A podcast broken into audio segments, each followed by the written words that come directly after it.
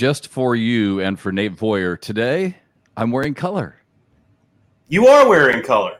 Wow. You didn't even notice. I didn't even notice that. Yeah. I literally you, thought that would be the first thing that you said. Man, not monochrome today. You are you, you you've got it out there. And what color is that, Jeff? It is. It's teal. It is teal. I can't can't it's quite teal. see. It's it's, it's actually I don't know if you can see it. It's kind of small. It's my Airmail City. Nice. Look at you. Yeah. Cornhole guy. So at the sake of, I'm assuming that my family's not going to listen to this between now and Christmas, but um, everyone in my family, they all love cornhole. Obviously, they're all they're all so, so supportive. You know, I mean, they love watching, they love playing. Uh, my dad can kick my ass on the boards, which I Uh-oh. hate. Wow. Uh, of course, Noel cool. almost beat me. Noel, my daughter almost beat me when we were at Clemson. That would have been embarrassing in front of Trey. Um, yeah, yeah. I think I think I think I won like twenty-one to eighteen, something like that. Wow. That, that would have sucked. But what, anyway, they they all love they all love uh, the the Airmail City and the SWAT stuff. You know when I would wear it. So uh, David Lim gave me a, a promo code, so I bought just a shit ton of Airmail City stuff. so, Man, look so at you. everyone's getting everyone's getting Airmail City uh, SWAT cornhole gear as part of their Christmas gift. Wow, that's perfect. What a great yeah. yeah. I did not get a promo code. Well, just just text him. He'll give one to you. okay.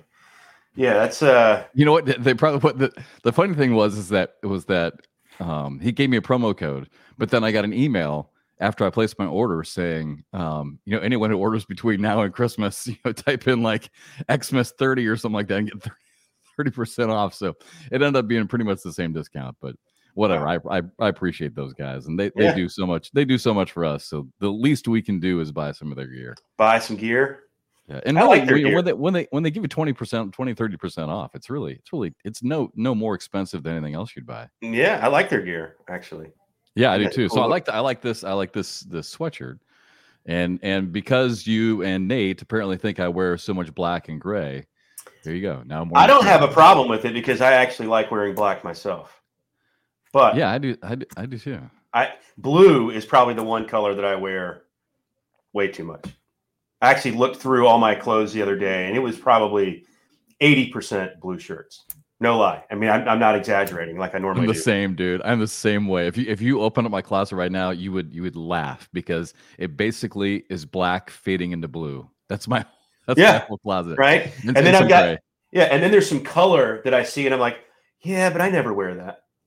You know, yeah. they're, they're, they're right there, but I never wear them. See, I feel like you wear red a lot. Is that just because of ACL stuff? Yeah, I mean the red shorts thing kind of yeah. got known for that at the events and the red pants, but yeah, that's really just for those moments. I don't, oh. I don't, I don't actually wear the red shorts and red pants a lot. Well, the red pants I can't wear anymore anyway because I ripped those last year's draft. All right, so speaking right, yeah, God, that was funny. that was so funny. Um, speaking of fashion, so have we decided yet? And speaking of red, I showed you. You, yes. yeah, you were on the conference call yesterday. All in, man. I'm all in. You, like got to do it. I do. Not right. Not not. So you you like the you like the sport coat that I bought. Not not what Nate Voyer was going to send me. Right. Right. I like I like your your sport coat. Okay. I'm gonna have Nate, a blue Nate, one. I'm gonna have a blue one, sort of, so we can kind of balance each other out. Oh, you're gonna wear the same one you wore for the essentially. Yeah. I I mean, okay. if I don't wear that, I got if, if I don't wear that, I got to wear a suit and I don't really want to wear a suit. No, I liked I like the look that we went uh, with of the Stevies, just the just the blazer and slacks and button down. That's where that's where I'm heading. Maybe throw a tie in there, maybe a little color, maybe a little pocket square with some color, but we'll see. All right, I'm not wearing a tie. Are you going to wear a tie? Are we going to go ties? I mean, if we're going to wear formal? the jacket, if we're going to wear if we're going to wear the jacket, well, we don't I'm have to. Doing, I'm not doing tie. Okay. It's funny because they've got this thing slated for what a six hour broadcast. Ten that four. means that means that somehow we're going to have to do all of this in eight hours less than we did last year. Weren't we on the air for like 12 or well, hours? Yeah. Well, I mean, the beauty of it is you got three captains now. So essentially two rounds are gone. Remember? Because there was only one yeah. captain. And so Still essentially though. two rounds. Yeah. Um, I think the process will be a little bit more refined. Um, but yeah, yeah, I think you're right. We're going over. I don't think there's any way and, we're not going over and 90 seconds in between every pick. Is that is that what I heard yesterday? On the that is that's, that's that's as long. It, that's as long. I mean, yeah, but if you think about it, you make your pick, and then you've got an idea of who you want next, right? And then in the beginning, yes, a group of three 90 or four. seconds. I think 90 seconds in the late rounds, people are going to be scrambled, but maybe that's a good thing. Yeah, I mean, maybe. I mean, you know, you know what, you know what I think is going to happen when they get to the late rounds is that it's going to be like, what bags do they throw? What kind of player do we need? You know, like let's find out. You know, do they throw, you know, whatever sticky, you know, or, or they, you know, I think they're just going to start doing that. You know, we need this type of player. We need, you know what I mean? We, we need a right. sticky bag thrower. We need a slick bag thrower. So we'll just grab this person because they throw X bag. You know so I mean? style of game probably will be huge, and then and then and and and manufacturer and or bag manufacturer. Because remember last year contraband. I mean, they just went contraband, contraband, contraband players, right? Yeah, I think we'll see some of that this year too. Right. Yeah. Maybe not contraband, but you know, just cer- certain companies will have a pretty big influence over some of these teams. I think could be right. Wrong. Right. All right, we'll say uh, we've got we've got plenty of time to talk cornhole with our guests coming up here. Yes, we do. Uh, in, a, in, a, few minutes. So so this this show obviously we're recording here a few days before Christmas. So uh, Merry Christmas early. I hope you guys have a great Christmas. Are you are you guys doing anything? Uh, I'm leaving Friday to go up to Elizabeth City. Julie's parents live in Elizabeth City, North Carolina, which is up by uh, the the coast. So that's out by the coast, like near Kitty Hawk and Nag's Head and all that stuff. Yeah, but then it, gotcha. near near the Virginia border. So we'll be heading up. I'll be heading up there Friday, and then and what's, up, what's what's the situation with your with your are, are, you are you guys still trying to move back up to North Carolina? Eventually, yeah. I mean, you know, after the new year, we'll put it back on the market now that everything's kind of put back together. So yeah, that's awesome. And you're at your mom's house now, right? I am. Yeah, be here through Friday, and then uh, then back on the road, and then you know up there for a couple days, and then down to uh, Myrtle Beach for New Year's. I, I like the bookshelf in the back. Old school, man. Yeah. And it's funny. I like I, am in between the bookshelf and this mirror, and it's like, why? Like, why don't you move over? But the way this the seating arrangement is in here, there's nowhere to be in in the middle of the bookcase. There's actually some pictures of me in that bookcase up there. Well, I would hope so. It's your mom's house. Yeah. If there were pictures of me up there, it'd be really weird. That would be strange. actually, it's uh, actually, they're more more more than than likely to be pictures of Stacy. yeah, there's uh, all kinds of horse stuff in here, but you can't see it. Whoa, whoa, whoa, whoa! Horse stuff? Yeah, my mom was a big equestrian person. Oh, very cool. Years and years and years. Yeah, she was a you know show jumper, equestrian, all that kind of. She was actually a fox. She did fox hunting and all that stuff as well. Yeah, she was big into horses. All right. So, do you get big into Christmas? Has Christmas always been mm. big around your house? No, I I, I am not a big Christmas fan. Well, th- this gets me into this gets me into meet Jeff and Bernie because you and I have never talked about this before. I wondered because of your past, um, if you guys I mean, look, yeah, the two people, yeah, or? yeah, the two of us, like we used to joke, we'd have dysfunctional family Thanksgiving and Christmas, right? Like, because there was only two of us, so it's not like you could have this big Christmas, and so you know, watching everyone else's family kind of enjoy this great family time, you know, it was it was a little rough when I was younger, but as I've gotten older, it's all about it's just stressful getting stuff for people and did you get the right stuff for people and did you get everyone everything that they were supposed to get you know it's all that stuff i mean i I think that I, I, know I've gotten away from the true meaning of Christmas, whatever that is, but uh, i am not the biggest fan of the holiday. I like the fact that everyone can get together with their families, but I don't know, man. I'm not the biggest Christmas person. You're. I'm sorry, I'm laughing, but your answer just did not surprise me whatsoever. Yeah, I mean, tell me, tell me what's great about Christmas. Yeah, Unless you're, I mean, if you're uber, you. if you're uber religious, I can kind of get the significance of it and, and all of that, which I'm not. So, you know, you actually, take that. Actually, I know I know some uber religious people who do not like Christmas, not not because of the actual religious holiday, but because of the materialistic right value of it. Exactly, and so I, I don't know, man. I don't know. I, I think it's great that people get together with their families you know, I think that's awesome. But yeah, I like it. I like it. I, am I'm a huge like like I'm a Christmas tree up on Thanksgiving Day, lights on the house. Thanksgiving. Now we couldn't do that this year because we we just moved, obviously. But right. yeah, we're, we're, we're huge Christmas people, and we love it. All the food and all that stuff. And but but yes, I agree with you. The whole the whole gift giving thing is is stressful. We've streamlined it in my family, drawing names, you know, doing all that kind of stuff, which which does help a little bit. But it is stressful. But I do like I I, I really like like I was wrapping gifts the other night, and Kathy came in. She's like, "You need help with that?" I'm like, "Nah, I got it." She's like, "You like doing this, don't you?" And I'm like, "You know what? I kind of do. I actually like wrapping Christmas gifts. I, I like the. Wow. Act. I don't like. I hate shopping." Right. But I like the act of actually giving a gift, wrapping it, listening to Christmas music, putting the bow on. Is that weird? Is that, is no, that you're, you're you you are so remarkably Midwestern though. it, it, just it just fits into the whole thing. I do. I like it. I like it. Why not? Most people do. I, I I'm not saying that I'm I'm with the majority of people on this. I just, you know, I don't hate. Let me rephrase that. I don't hate Christmas. I just I know you don't. I don't like it the way some people do. Julie, for example, loves it. Trees up. I mean, we and we don't even have that much space, and we had all that disastrous stuff going on. Still found a way to get a tree up and some lights and all this stuff around. It's great. You know, it's it, it puts you in a spirit. But you know, I never had. I can kids. tell. I can tell you really like it. Yeah, but I mean, I never had kids either, and so I think when people have kids, it, yeah. it also has a different meaning, and you know, to them for what kind of stuff they can do. So that you know, Christmas, way to go, everybody! Neat. All right, all right. Your answer does not surprise me. Well, Merry Christmas anyway. Yeah. Happy holidays. Um, and I will text you on Christmas Day. Yeah, man. Happy holidays to everybody. Um. All right. So the other thing, real quick. Uh, mm-hmm. Actually, I wrote down a bunch of the things I want to talk to you about off the air. Uh, I need to get new golf clubs, but we'll talk about that some other time. Mm. Uh, fantasy football. Mm-hmm, mm-hmm, Did mm-hmm. you? Uh, are you still in it? Are you guys? I am. I'm, I'm, in the semifinals. I took out the commish oh, last week. Yeah, I play. Uh, I play Michael Kane, aka Ghostfinger, this weekend in the semis. Oh so, my gosh! Wow. So so I uh, I lost. So my two quarterbacks were Lamar Jackson and Jimmy Garoppolo was my backup, mm-hmm. and uh, so I lost both in the same weekend. But for some reason, Trevor Lawrence was available, so I picked him up, and look what he's done the last two weeks. So I'm just going to roll with him again. I don't, well, I don't why not? Why not? Right? Yeah, they got they got a tough road game against the Jets, but we'll see.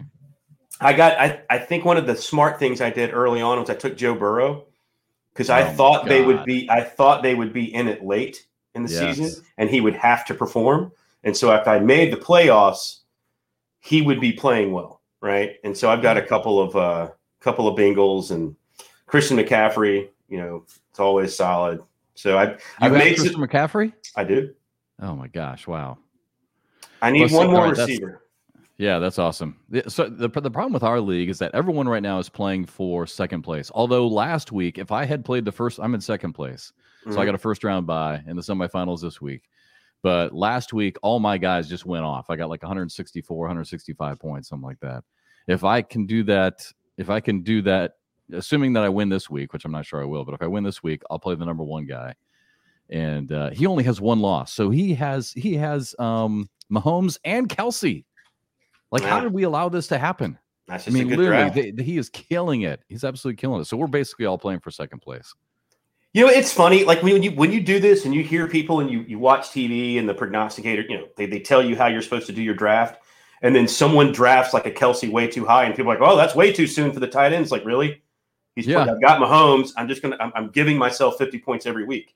Yeah, I was gonna say right? apparently it's not because I think this guy in my league exactly. drafted him like third round.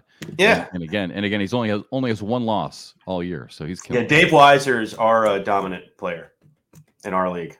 Dave Weiser has been dominant. I finished second in total points, but sixth overall. That's that shows you how good my luck was.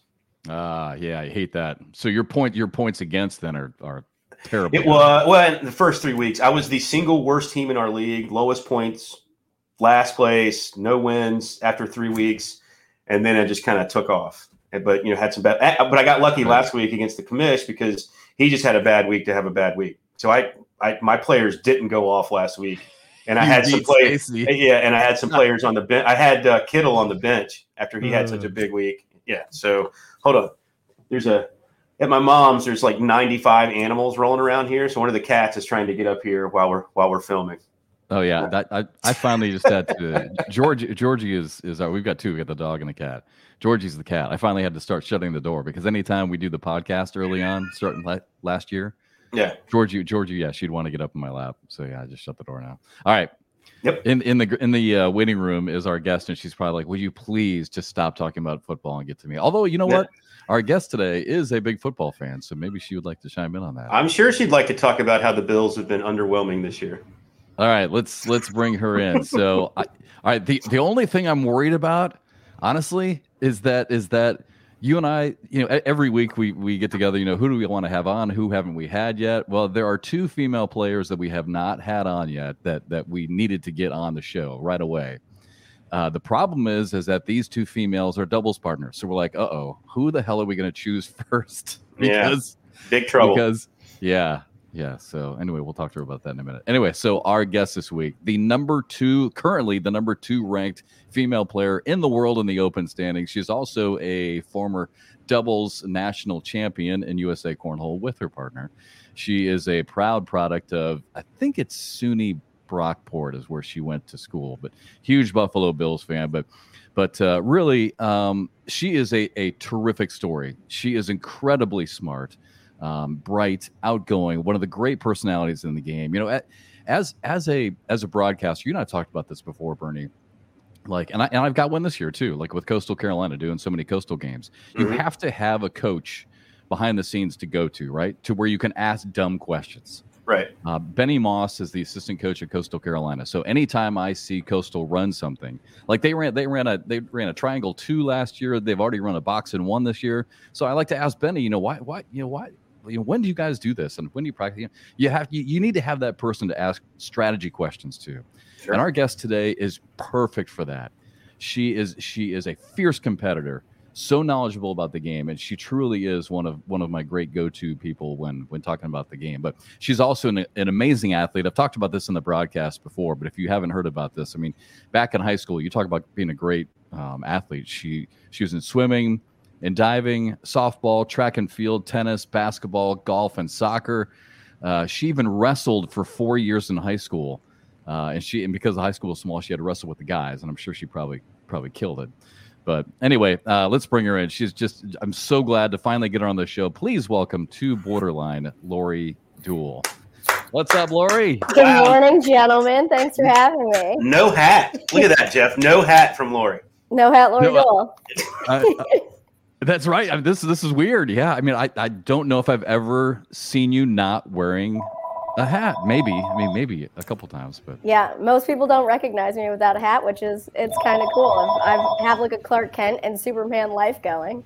It's great. But, by the way, ringing in the background is yeah. It's, yeah, it's, it's it's it's you know gotta love being at my mom's place right it's miranda coy she's calling right now she's calling yeah oh am i not on this show and you're having lori on first that's uh, exactly who that phone call is she might be calling you but she's sitting in my living room oh, okay. oh wow she's trying to get on. Is what's happening. Her, she's, right, she's trying to get to the uh, to the camera.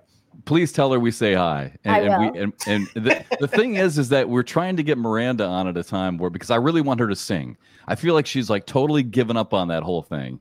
So when I want, when, like, like with Brian Schram, you know, who's playing some cornhole and, and playing guitar, I want to have him play a song. Like, I really want Miranda to come on and sing. So we're waiting for a good time to bring her on. So no pressure. No pressure. I'll try. I yeah, will so, try my best, but I don't know if she'll do it. tell her tell her to get a song ready. All right, Lori. So so uh so Merry Christmas, Happy Holidays early. Are, are you are you a big holiday person? Are you are you into Christmas? Are you into all this fa la la and everything? Um, I am not super into the holidays, but my mom is. So, you know, we have to join in. We got to do all the family things. But because of Myrtle Beach this year, I'm not going home. So I went home in mm. October and spent a week there. So we'll be, you know, FaceTiming and doing all that stuff, you know, for the actual holidays. But there's also a lot of football on, you know, New Year's or uh, Christmas Eve and Christmas Day. So that's probably what I'll be doing. So, where are you at right now? You you you live in Florida, right? I mean, we, we talked about all the the connections, your your fandom with the uh, with the Buffalo Bills, and and I think I got it right. Isn't it SUNY Brockport where you graduated I, from? I did go to SUNY Brockport for my bachelor's degree. That is correct. It's about 45 minutes from my parents' house, and they live just north of Buffalo. But I just didn't want to get snowed in in Buffalo, which is a high probability at this time of year, and miss out on Myrtle Beach. So I Smart. decided to stay home this year. And home is Florida, right? Home is Florida in Delray Beach, so South Florida. So did all right. Growing up, where you grew up, how many white Christmases did you have? Because I've never had one. Jeff, if you oh, Jeff, you've probably had one growing up where you grew up. I've oh, never, Iowa, yeah. never experienced a white Christmas. Not I will tell you the opposite, where I remember one year when it was a green Christmas. And that was weird. Everybody had gotten like new golf clubs and things like that, and people were out golfing. Like the golf course is not open, but people were just out there because it was such a nice day that they wanted to go and, and experience, you know, some fresh air that day. And that's the only one that I remember without ever having snow until, yeah. you know, recent years. Yeah, same. I, I was the same way. I mean, in Iowa, I mean, It, it, was always a white Christmas. Like we, huh. Bernie, we would we would make huge like igloos, and I'm not kidding. Like we could we could build we could build igloo, um, you know, snow houses out of out of blocks, and we could dig tunnels uh, in the snow. It was just so deep. I mean, we had yeah, we had a lot of white Christmases. We, I mean, I remember it being cold a few times, and I, you know, now that you guys live in the South, you probably know that the only time it gets really cold is when it's dry. It can't get really cold and, and still have moisture in the air. So I remember some cold Christmases, but never a white Christmas. 52 years old, not one single white Christmas. So there you go, Jeff. That's another reason why I don't like Christmas. I, I, I can't even partake in the whole. I'm watching commercials and there's snow on the ground. It's like, I mean, I haven't seen snow in two years. What are you talking about? Oh, Bernie, I'm sorry. Listen, I'll get you a free everything. free ticket to Buffalo, and you can go up and, right. and experience see, it. See all the snow that I'd ever want to see. Exactly. Yeah. Plenty you of places. You, want to come back down south real quick. all right, Lori. Before we geek out on too much uh, uh, cornhole, uh, just before you came on, we're talking a little fantasy football. You are a huge Buffalo Bills fan. I am. Um, so uh, I mean that that was an amazing game last week. Uh, I thought Miami was gonna was gonna sneak up and bite them, but but Josh Allen does his thing and comes back. So are you are you in fantasy football? Or, or... I don't play fantasy football anymore because I really don't have too much extra free time to play. Right, we're traveling, we're doing crazy things, especially on the weekend. So it's hard to keep up with different you know team rosters and all of yes. the different teams. So I've really just kind of settled into watching you know Buffalo Bills games when I can but you guys know we're playing, you know, Saturdays and Sundays. So to sit down and be able to watch the game is is difficult. Yeah. I, I, I I'm, I'm never playing again. I'm, I'm having a decent year, but I'm never playing again. And, and I'll, you know, I'll tell you why. Because for some reason, even though I grew up in Iowa, um, I grew up a huge Dallas Cowboys fan. Fan, unfortunately, and I still don't know why everyone hates the Cowboys. We have not been to the Super Bowl Bowl or won a playoff game since 1995. But whatever, I'll let that just sit out it's, there. it's the obnoxious level of the fans, actually. But they don't win. They don't win. I know exactly. They're, they're so like, why are they so obnoxious? Because because everyone because because I, I, I don't know I, I but I don't think they're obnoxious. I think they just they're just that's just the persona that everyone has just attached to them. Cowboys fans are the worst. I, the I worst. Like, all right, so here's here's my take on it. I think that they are the most bandwagon, other than the Patriots, the most bandwagon football team that's out there for the sole fact of there are so many people, and I've never met too many Cowboys fans, maybe a handful, that are actually from Texas. Right? It's all these people that are from like all over. So people joined on the bag- bandwagon very early in the 90s, and then just, you know, they got labeled America's football team. But but again, I, I, I, I, just don't understand why. But but I mean, you're right, Lori. I mean, the reason why I became a fan is because I'm so old, and Bernie and I have talked about this. That back when I was younger, you basically just had the game of the week. I mean, this yep, was before always 24 hours sport. And always and every in, in Iowa, I mean, you know, they, they had to choose: do we want to put the Vikings on, who were terrible and no one watched, or do we want to put the Pittsburgh Steelers or the Dallas Cowboys on? So the Dallas Cowboys were on every weekend. Um, and so were the Steelers, but the Steelers yeah. were the same colors as the Iowa Hawkeyes, so I hated that. So I just became a Cowboys fan. But but, but anyway, so so I'm not doing I'm not doing fantasy football anymore because this is a perfect weekend. So Trevor Lawrence is my quarterback, and um, and so I find myself rooting for Trevor Lawrence versus you know anyone else that he's playing against, even the Dallas Cowboys. Like I'm rooting for my team because because I want to win versus rooting for my team. So I just I just hated it. So I'm I'm never playing again. I hate it. I really do. But what we want to do is we want to start a fantasy cornhole league. I it's agree. out there. there's there's one that's already out there. I think. Yeah, they're yeah. out there, Jeff. You got an invite to one. Yeah, you got, you got several invites, as a matter. Of Yeah, yeah. Here, I thought I came up with a great great idea a couple weeks ago, but apparently not. I feel like cornhole cornhole is kind of like baseball, where there's just so much action happening all of the time. I think it's harder to keep up with rather than yes. football when you're only you know yep. so many weeks out of the year, and you're only you know really talking about Thursday, Saturday, Sunday, Monday. Right. Because because when, when, do, when do they do it? By the way, because wouldn't you have to do it around the nationals? Because like you're saying, there are so many events, there are so many regionals, there are so many different tournaments. How can you play fantasy cornhole unless it's around the, the, the bigger tournaments? How do they do that? I, to be honest with you, I'm not really sure. I think that they yeah, are really around the bigger tournaments, but you're trying to keep up with you know all the players and you're trying to keep up across all of these different like regionals and conferences and you know yeah. checking out who won and who lost I just feel like there's there's so many different moving parts until we can get that all centrally located somewhere. I don't mm-hmm. know if mm-hmm. that's going to take off as much as fantasy football. Right. Yep. All right. Speaking of sports and drafts and everything, uh, first things first with cornhole.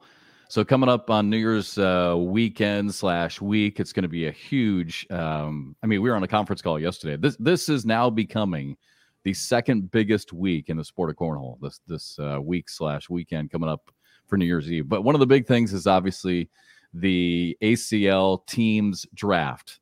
So for the second time ever, yes, we are going to have a draft. 16 teams, 16 players. We even have the little ESPN chime, the little. I mean, it's just it's it's awesome. It's so much fun. So, are, are you excited for the draft? Are the players looking forward to this? I mean, what what are your thoughts on the draft coming up here in a couple weeks? I'm excited for the draft just from a sports perspective. I think it's so fun to be able to like sit there and watch all of like your friends get picked and look at some of the strategies from the captains. I really like how they went with not just having one particular captain, but a team of captains. I think that that kind of diversifies who's going to get picked up on each particular team. Um, mm-hmm. But I really think that from a player's perspective, it's nerve wracking, right? You don't, you know, we all know our value. We all know that, you know, we're just as good as this person and we beat this person, you know, last weekend or the last five times we played him. But not everybody sees all of those. And so I think that, you know, it just really comes down to, the perspective of how well you know some of those team captains. And then I think the bag manufacturers have a lot to do with the way in which our draft is going to continue to grow and and kind of make different teams happen. Right. So, Lori, all right. So, as a female player, how have you seen that side of the game progress? Because it wasn't that long ago where you could really say, well, you know there's 10 to 15 women that are you know can really consider themselves top level players and now it seems like that's quadrupled if not oh, more. I uh, completely how, agree. how how do you see it now? Because i mean it's a fight. It is an absolute fight now on the on the women's side you know to, to be considered one of the elite ladies of the game and you know you find yourself in that fight every week. So like how to you how has that side of the game improved well, I think that just overall we're we're pulling more females and and really getting them to start coming to more tournaments and, and growing different females, right? So you see a lot of people starting to play in the intermediate and competitive, but also starting to now play more and more in the women's division. So you're looking at women's standings, I think from a completely different perspective. But like you said, I mean we've we've even in the time that I've been playing have grown and now we're up to 32 pro female players. And anytime you meet up with any of them, I mean, it's you know a potential to have a fantastic game where you know that the PPRs are going to be high. The women's game is just completely completely different than if you're going to go play man. Everyone is just shooting for the hole every single time. There's really not a lot of blocks, not really a lot of air mails. So I think that you know it really just kind of comes down to more of the mental game than a physical game for the ladies, um, which I think brings an interesting perspective. But, you know, kind of relating back to the draft, I feel like the women are continuously underrated every single year. I mean, we've got so many great females that we play with all of the time, you know, and it's just, especially in Florida, right? We have the top, well, we have six women out of um, the entire league that are in the state of Florida. Right. So, I mean, it's just, it's, a crazy competition every single time you travel outside of outside of your door. I mean, within a half an hour radius, we've got three female pros. So unless you're going to get extremely good, you are not going to be a standout. Right. So like so like so how tough is it being in the state of Florida? Because look, let's, you got Cheyenne, who's you know kind of she, she she's where everyone wants to get to in the female game, right? You know, like she she is kind of the standard bearer, until someone kind of takes her perch, that's just how it is. But she's in Florida. Rosie's who's, who's having a great year. I mean, she's right around the corner from you. So, like, you know, how hard is it? I mean, I would think it would make you better because that's who you're having to play against in regionals. I mean, you're having to face this competition where other parts of the country may not be there yet. So, I mean, in some ways, it's kind of tough because you're running into such great players, but it can only make you better in the long run, I guess is what I'm saying. Right. I completely agree. I've, I've always said it success breeds success. If you are not going to play against people that you know that you can lose to, you're never going to get any better. So just going out and winning games that you have that you have no business losing is not going to teach you anything. So anytime right. we go to a regional or even a local event at this point, I mean, it's just a learning opportunity because you never know who you're going to run into outside of the females and the male perspective. I mean, we've got to have, I don't even know how many in Florida. I would say yeah. at least 20, if not more. yeah. Hey, Lori, again, you're currently ranked number two in the open standings. Uh, I mean, where where do you feel like your game is at right now? You're obviously playing at a high level. I mean, are you are you at Cheyenne's level right now? I mean, do you feel like you can compete with her? The last time I played her, she got me pretty good um, at the conference. I had to play her in the state conference. And I will tell you that every time I play her, I get closer and closer, right? And it's just trying to figure out. First of all, it's I think it's difficult because she's always been much better and one of those people that I've aspired to be like. So just trying to wrap wrap your head around the mental part of going up and and playing against somebody that you have aspired to be like for so long, I think is really difficult. Um, and then just kind of having the confidence of knowing that you can actually win a game. But I'm, it's just it's it's getting closer, and I think it's going to happen eventually. You know, might get it might be might be more luck than skill at some point, but I will take. I think once I can get one, I I'm you know will be good to go. But that is exactly what happened with Rosie Streaker. When I fir- the first time I beat her, I beat her three times in a week, and you know it was just kind of like one right after another, and one of them was a shootout final. So you know, I think it's just it's you got to give yourself a little bit of grace and understand that it's not just going to come. You've got to work hard for it. All right, that is a perfect transition. Yes. You mentioned you mentioned the mental game, so let's just dive right into this because I love talking to y'all about this. And Lori, you are a perfect person to talk to. You are a fierce competitor. You are so sweet and kind and patient, and I love that about you off the court because, like I talked about in, in your intro, I can ask you anything. But on the court, you definitely have that switch that flips. And you know, back when I was a young uh, young reporter, I don't know if they do this anymore. Like you weren't allowed into a locker room right away after a Chiefs football game because they needed a cool down period. Like you're the reason why that those rules were developed because you don't want to run into Lori Duell right after she's walked off the court. But I love that, that about you. I love that, that about you. That's not necessarily true. I I have tried to get uh, Oh, it's true. It, oh, it's true. it's true. Trust me. There's been a couple times I wanted to come up and talk to you, and I'm like, uh, yeah, now now is probably not a good time. It's difficult. But, I mean, I whether you win or you lose, you you you want to have some some time to decompress from the game. I, it's hard to just be able to flip that switch. I think because you're taking in so much, right? You regardless of the outcome of the game, there's something that you could have done better, right? Unless you're throwing a perfect game I there's always something that you could have done better. And so you kind of just need some time to to reflect on that and then move forward. But what people don't understand either when you're looking at and you're watching these tournaments, that if you let's just say for an example, you go into the losers bracket, you are playing one game right after another, right after another. You don't even get time to, you know, kind of like sit down and think. So that's got to be a quick transition as well. And so it's hard to go in and out of being, you know, a fierce competitor and a, you know, a very nice, outgoing person on the other hand. But you know, it does happen, and it's it is really difficult to not get that grace period in a sporting event. I mean, you you mentioned football players, you've got a barrier between you and your fans. You get that cool down period. But in a sport like cornhole, we don't have that grace. So it's difficult. Jeff, right, so, Jeff, Jeff, hold on. Yeah. Are you aware of a nickname that I gave Lori Duell a couple of years ago, or about a year and a half, a couple of years ago, and she can't stand it. She has asked me a million times to not call her that. Are you aware of what it is? Because no, of her fero- because of her ferocity, the way that she is, she's such an a, a, a, a you know such an intense competitor.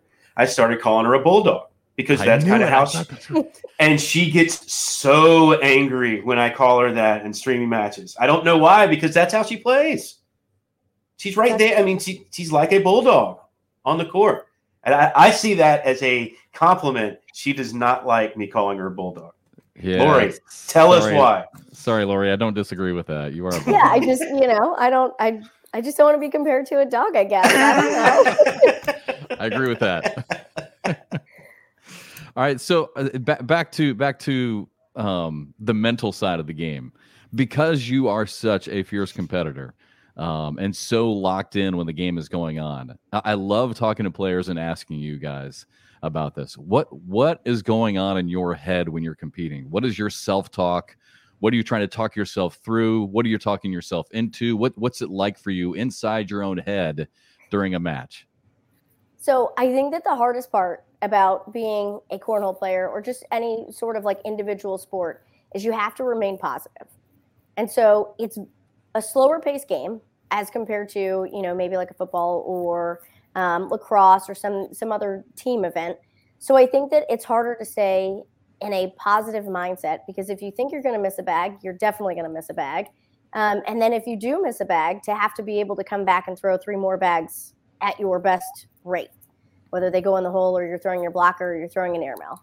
I think that that's the the hardest part of just making sure that you are mentally checked in and that you are trying to give yourself, you know, positive talk. And if you do, you know, we're all going to miss something. We're going to miss a big shot. You've got to be able to give yourself a little bit of grace in that period, and then be able to, okay, well, I missed that. Now what's going to happen?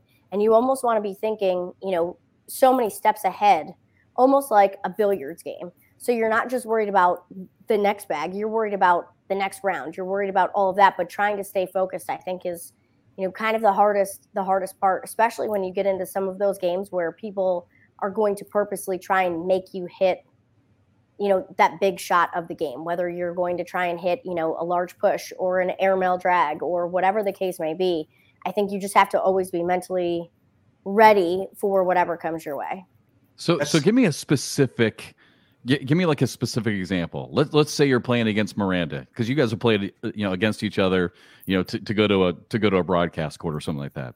So you're playing against Miranda, right? And you're sitting there at the board. You're standing there at the board. What what? Get, tell me exactly what you're saying to yourself. You know, when you got to hit a shot. Like, are you visualizing it? What do you What are you saying to yourself specifically? Absolutely. So you have to you have to visualize what you're going to do, and I think that most players have kind of like a mantra of like what you were like saying in your head. And this is going to be ridiculous when I tell you that as a as a kid and as an athlete, I always I always tried to be better, but I knew that physically I was never going to be bigger and better than most other people. So I had to figure out a way to get better than everybody else just by using what I already had. And so I was reading whatever I could get my hands on as a kid about athletes and how they, you know, what their self talk was.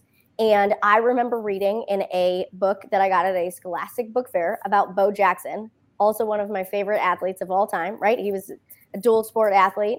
The best and, athlete I've ever seen. Yep. Sure. And he, yeah. that's he talked about all of those things in his book about how you have to build your brain just like you would build your biceps.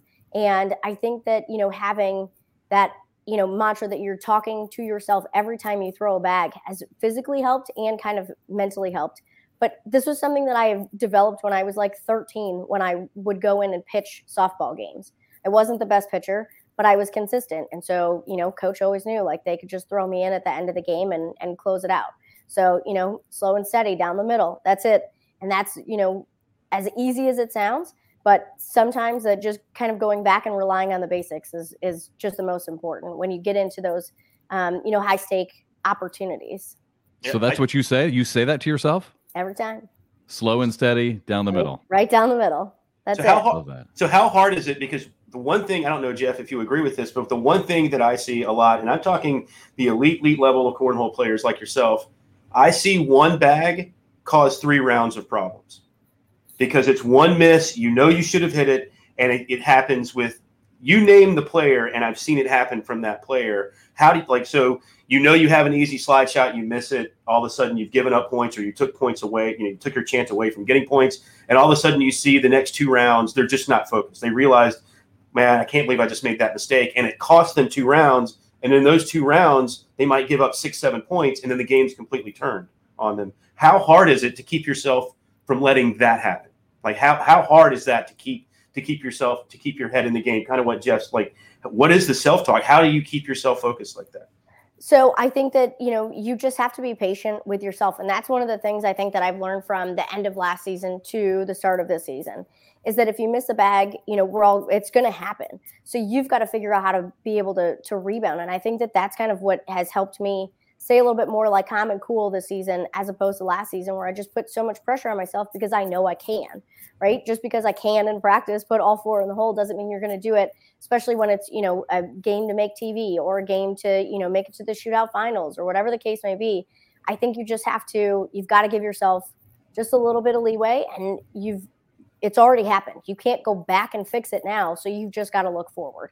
And I think that that's the hardest thing that people can't figure out, right? And we talk about consistency. And most yeah. often when I talk to non-pro players, they always ask, "How do you? How are you so consistent?"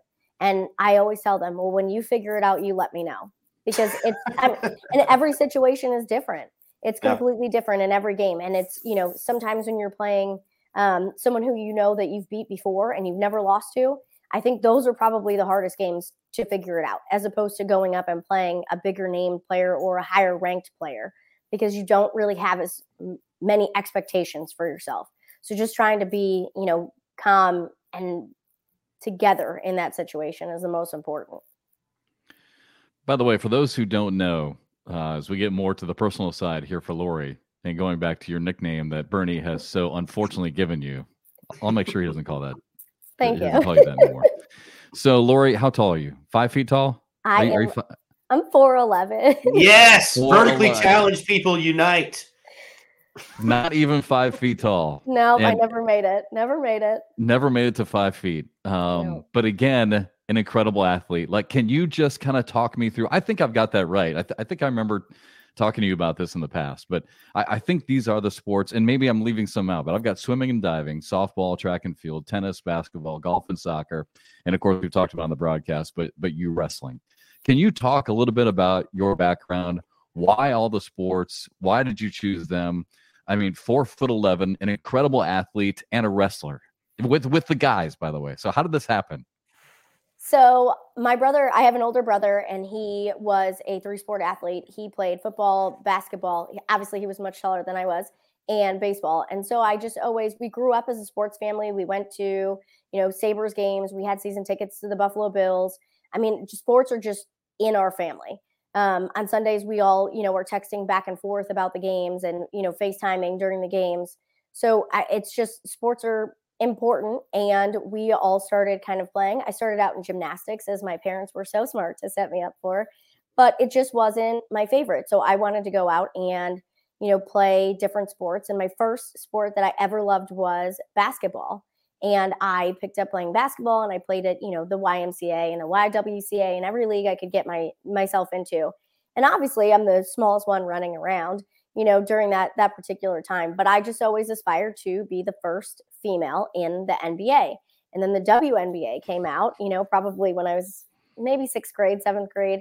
And I still continued to be and aspire to be the first female in the NBA. I didn't want to play in the WNBA. I wanted to play in the NBA. That's where the good players are.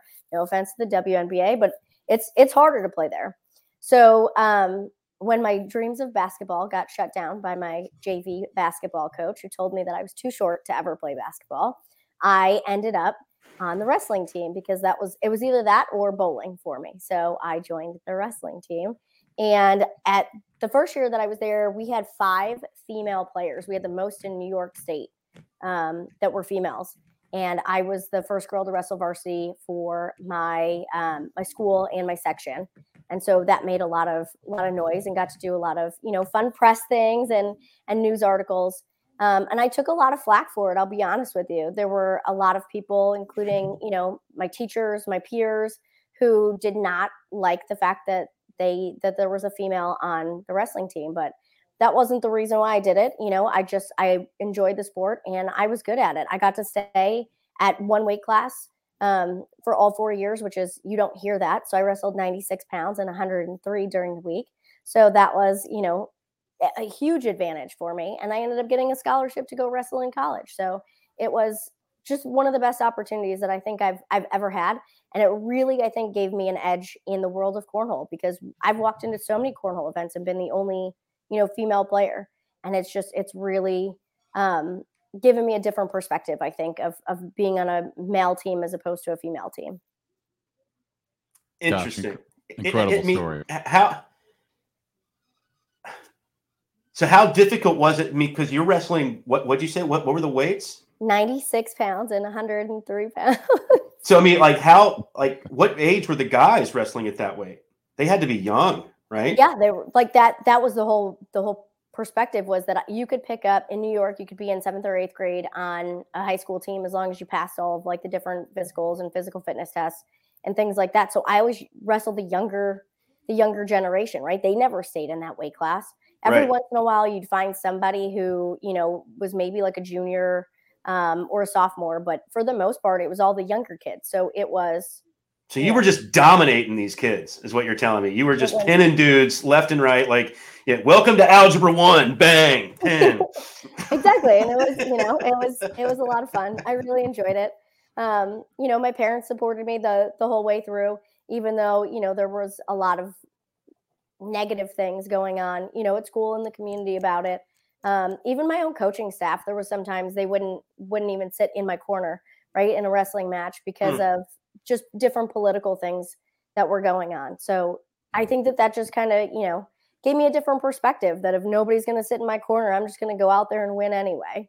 So just- so Lori, what is your what is your goal now? I mean, you talked about when you were younger, you wanted to play in the NBA. And I absolutely love that. So, what do you want now? What do you see out of Lori Duell here going forward?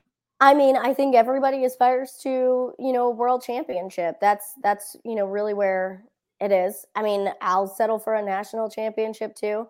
I really am a, a little bummed that we don't have women's doubles again for the national championship opportunities, but I do like the idea of of singles. I think it it pushes, at least from my perspective, it pushes me to be better um, you know, to come so close to winning a national championship, I think it just really pushes me to be better this season. I mean, to be honest with you, nobody nobody saw it coming to become a professional athlete and be on ESPN and CBS and be able to travel, you know, the country and and play a professional sport, you know, in their 30s. So I am just grateful I think for for that opportunity in general I think that, you know, kind of changing my lifestyle around to be able to continue to do that too uh, is something that I will never regret doing.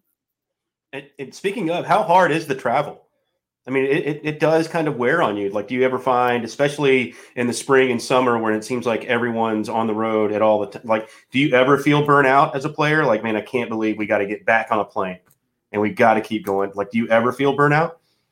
I don't really feel burnout on the travel. I think now I've taken a different work position so that I work from home. So I think that that's given me a huge sigh of relief because there were times when I was still, you know, at my previous um, career and I was, you know, traveling, leaving the office, half working a half a day, traveling from the office, getting to the airport, you know, going to play Friday, Saturday, Sunday, flying home on a red eye flight, and then having to be back in the office on Monday morning at eight o'clock. And that was really the burnout feeling. So I knew that if I wanted to give cornhole a hundred percent effort, that I was going to have to make a career change. And so that's what I did. Um, like I said, I, I think that that was the the smart decision. I think that if I didn't and I stayed in that career path, it's not that I can't go back to it, you know, at any point in time. It's just the fact that this was the right opportunity at the right time and it allowed me to be able to work from you know different airports and hotels and it's been a huge help i think in the game of cornhole all right, Lori, we got like 30 seconds left. you are so locked in with your career. You're so locked in with cornhole. Um, what what makes you laugh? Like like maybe we need to bring in Miranda for this. Like, do you, when do you like throw your hair around and just laugh and you just and you just act silly, or or or never? Are you always like this? Are you always a pro? 24 7? I'm pretty much always a pro, but um, I think that the thing that makes me laugh the most is all of the um, random questions that I get from Miranda. So yesterday we were talking about um, a hat trick. There she is again. She, She's calling. Yeah, calling right now. She is calling. Look, every time. She, I had mentioned about how they had talked about a hat trick, and she, she asked what a hat trick was, and she had no idea and it was it was great. And we laughed about it for probably 20 minutes. She thought it had something to do with your head. All right there, there we go. That's perfect example we just got a giggle out of lori duell there it is. All right borderline borderline episode 56 can now come to an end because we made lori duell laugh that's good. Hey, Lori, seriously, thank you so much uh, for for being a good friend, for being uh, su- such a sounding board for me, uh, for being so patient and kind with your time with me and answering all my stupid questions. It's been great to get to know you and Miranda. And uh, best of luck in Myrtle Beach. We'll see you guys down there. Thank you so much. See you then, Lori. Happy holidays. Same to you. All right. Wow. I'm so glad we finally got a chance to get her on. Absolutely. Good times. All right. Happy holidays, buddy. Yeah, man. Despite despite everything we talked about in the I, first hey, five minutes. Uh, everybody, everybody, enjoy your holiday season. It's awesome. All right, bud. I'll see you in Myrtle Beach. Yes, sir. All right, bye, everybody. Thanks for listening.